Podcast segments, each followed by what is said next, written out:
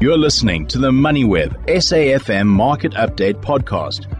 This morning, we received a media statement from a TymeBank regarding uh, some milestones that they had achieved uh, throughout the last uh, couple of months.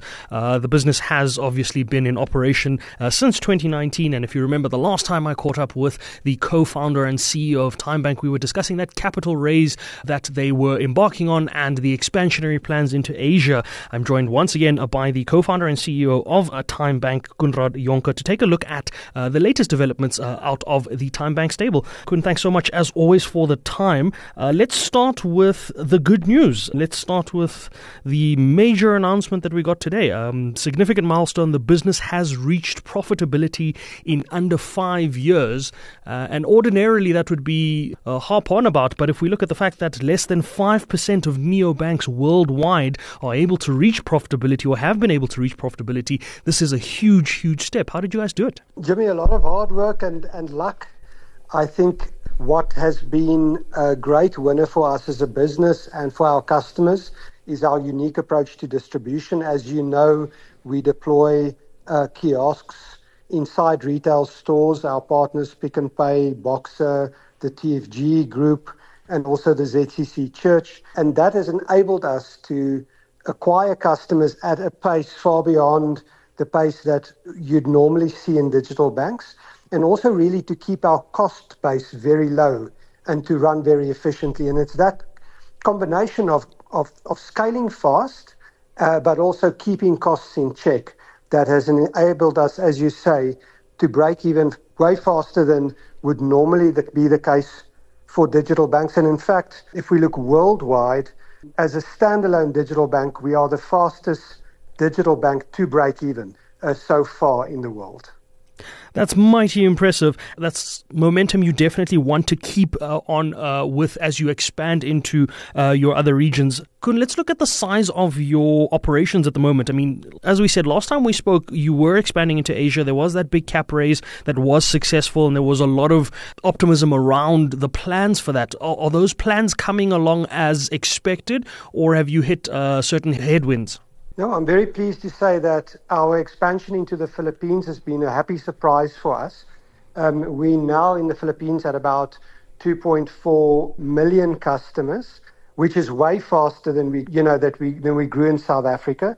And in fact, as we speak, we, you know, we we onboarding. Let's call it round about a million customers every eight to ten weeks, and of that, 60% are in the Philippines. So the the market has been great for us and the customer adoption there, uh, the demand has just been overwhelming. Koenraad, obviously you have such a supportive team, and uh, as, as as a co-founder of the business, I'm sure you must be uh, extremely happy with how far the business has come. Um, how important would you say it's, it's been to have uh, that right team and the right strategic shareholders involved, guys that see the vision that you see? And would you say that that contributed towards getting to this break-even point a lot quicker than uh, some other businesses may be struggling with? Oh, absolutely. You know, I think this building a bank is a, is a complex job. Uh, in many respects, you're doing it against the odds.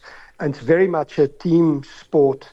And we've been incredibly best blessed with our shareholders, shareholders with real big match temperament in African Rainbow Capital as our anchor shareholder, uh, Patrice and Johan van Zyl and the team, and and a team that really has like very high trust love working together, um, have a lot of fun, which makes even the hard days at the office, you know, uh, worth coming to. That's definitely an ace team, um, and it's obviously uh, something that would be a very strong benefit given the uh, vision that you have for the business. I mean, for uh, a bank to want to not only service the African market but also go international and go uh, intercontinental is is a significant challenge in itself. Uh, Koenraad, what's next for the bank? Are we talking JSE listings? Do we need to phone Leila Fourie and her team?